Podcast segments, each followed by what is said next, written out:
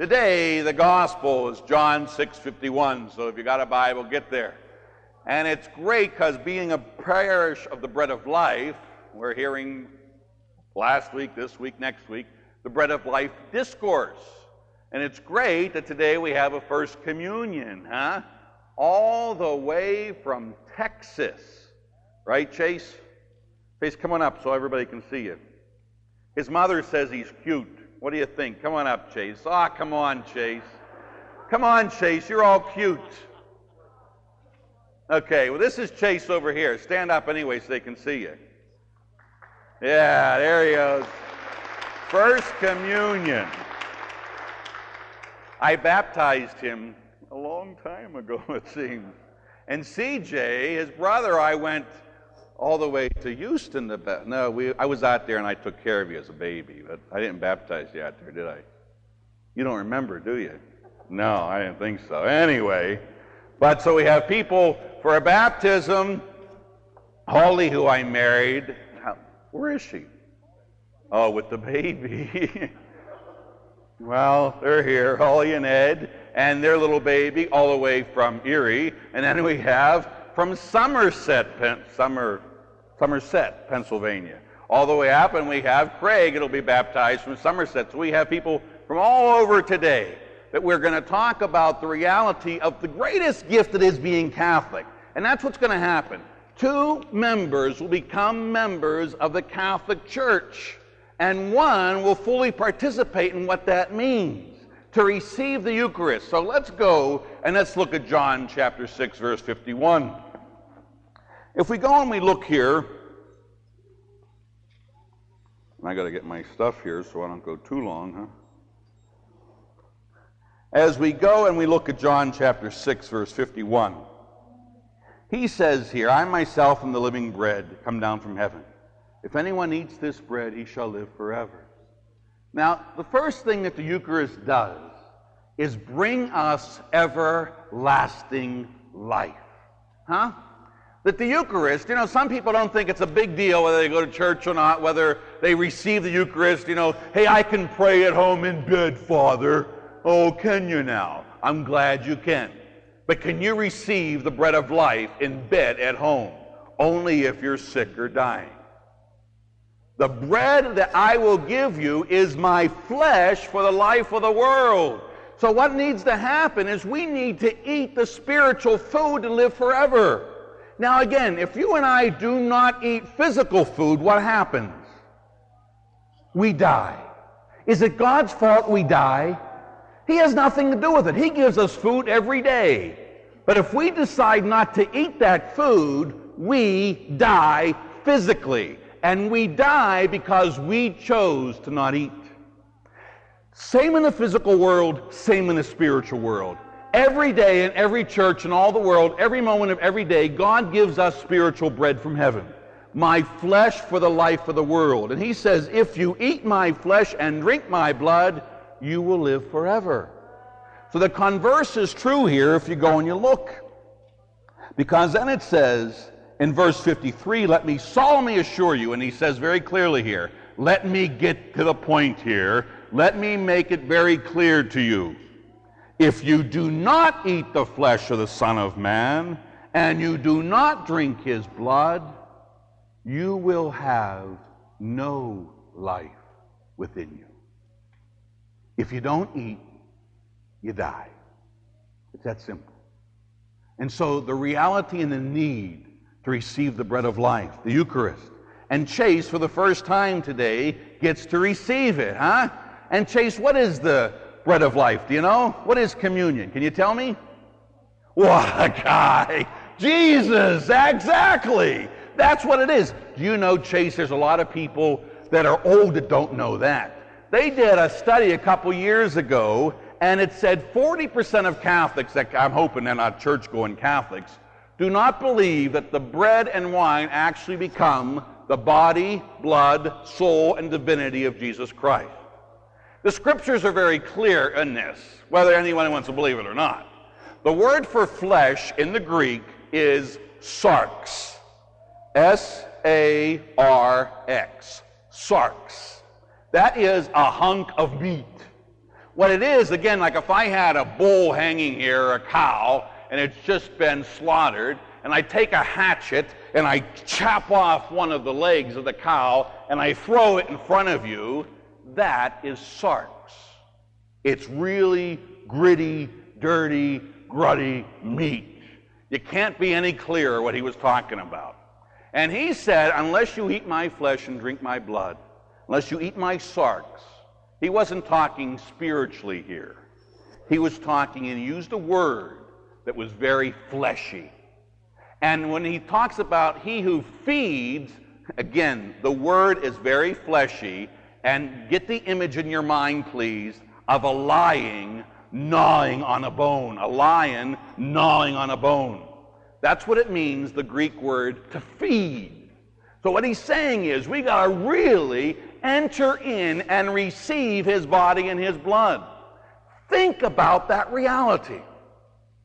That what Chase is going to receive today, what these two Chloe and Craig's going to receive in seven years from now, is that which gives us everlasting life. And if that's true, we got to really yearn for that. You know, again, if I'm doing a retreat, I talk, I start off the retreat mass. And I go into the Gospel of Luke, and it says, or Mark, he says, before he starts the meal, I have yearned or longed to eat this Passover meal with you before I suffer. At every Mass, Jesus looks at you and he says, I have yearned to be here with you today. I have longed to be here. Do we long in our hearts to be with Jesus today? Are we here because I got to go to Mass on Sunday? It's important. You know, they tell me I got to do it. Or do you here because you yearn for Him? You hunger for Him. You have a hunger inside of you that can only be filled with everlasting life. You know, I've talked about each of us have a hole in our heart, and we try to fill that hunger inside of us with so much garbage. And the more garbage we put into our hearts and our lives, the bigger the hole gets. We think, oh, if I have this, I'll be happy. Then we get this, be it money, power, sex, fill in the blank. Take it. And when we get it, and I go, oh, I'll be happy, and I get it, and I'm not happy. And so I say, oh, this will be it. And if I grab this, then I'll be happy. And I grab this, and oh, I'm not happy. Oh, that's oh, this, this will be in 10 years from now. And if I get there and there, everything else, because we hunger for the wrong stuff. We're like the people, and you know, Mother Teresa talks about people are so hungry in India that they'll actually, as they walk through the town, they'll pick up dog dung and eat it. That's how starving they are. Well, people today are starving so bad in the world, spiritually, especially in America, that we starve so bad inside that we eat any crap and we eat it to make ourselves feel better. But all as it is is garbage and crap. The only thing that will give you peace and me peace and life everlasting is what each of us will get to receive today the Eucharist, the bread of life, Holy Communion.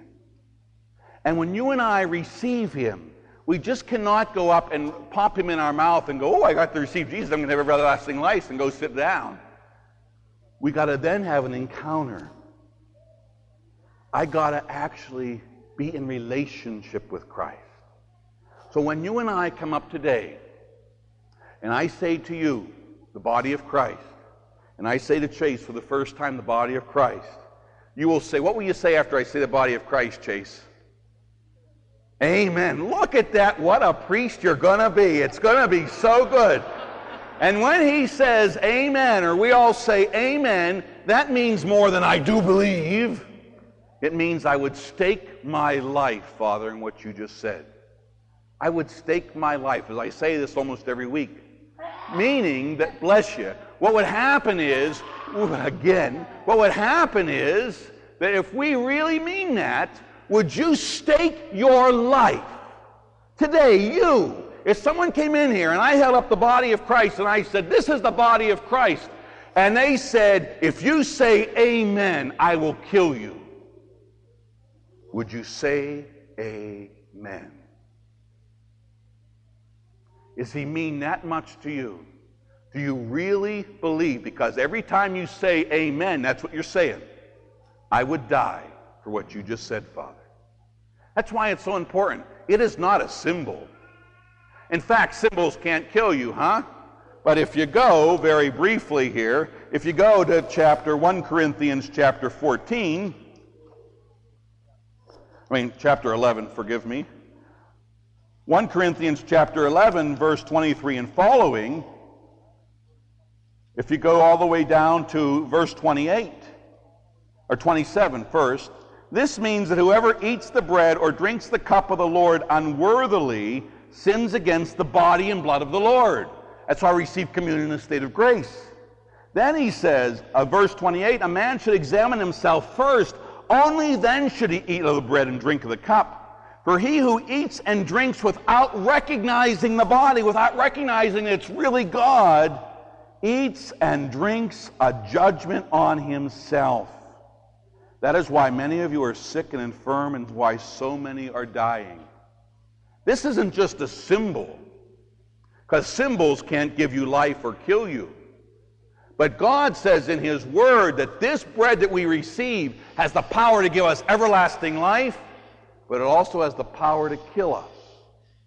If we do not examine ourselves, if we do not enter into relationship with Him, if we do not realize who it is we receive. It's a very great thing which Chase gets to do today, which Chloe and Craig will get to do in seven years, and which you will get to do this very day. You will receive Almighty God. There's nothing more important in life or in this world than what will happen right here and what you'll get to participate in. You got it? You get it? Good. May each of you know his love today and forever. Amen.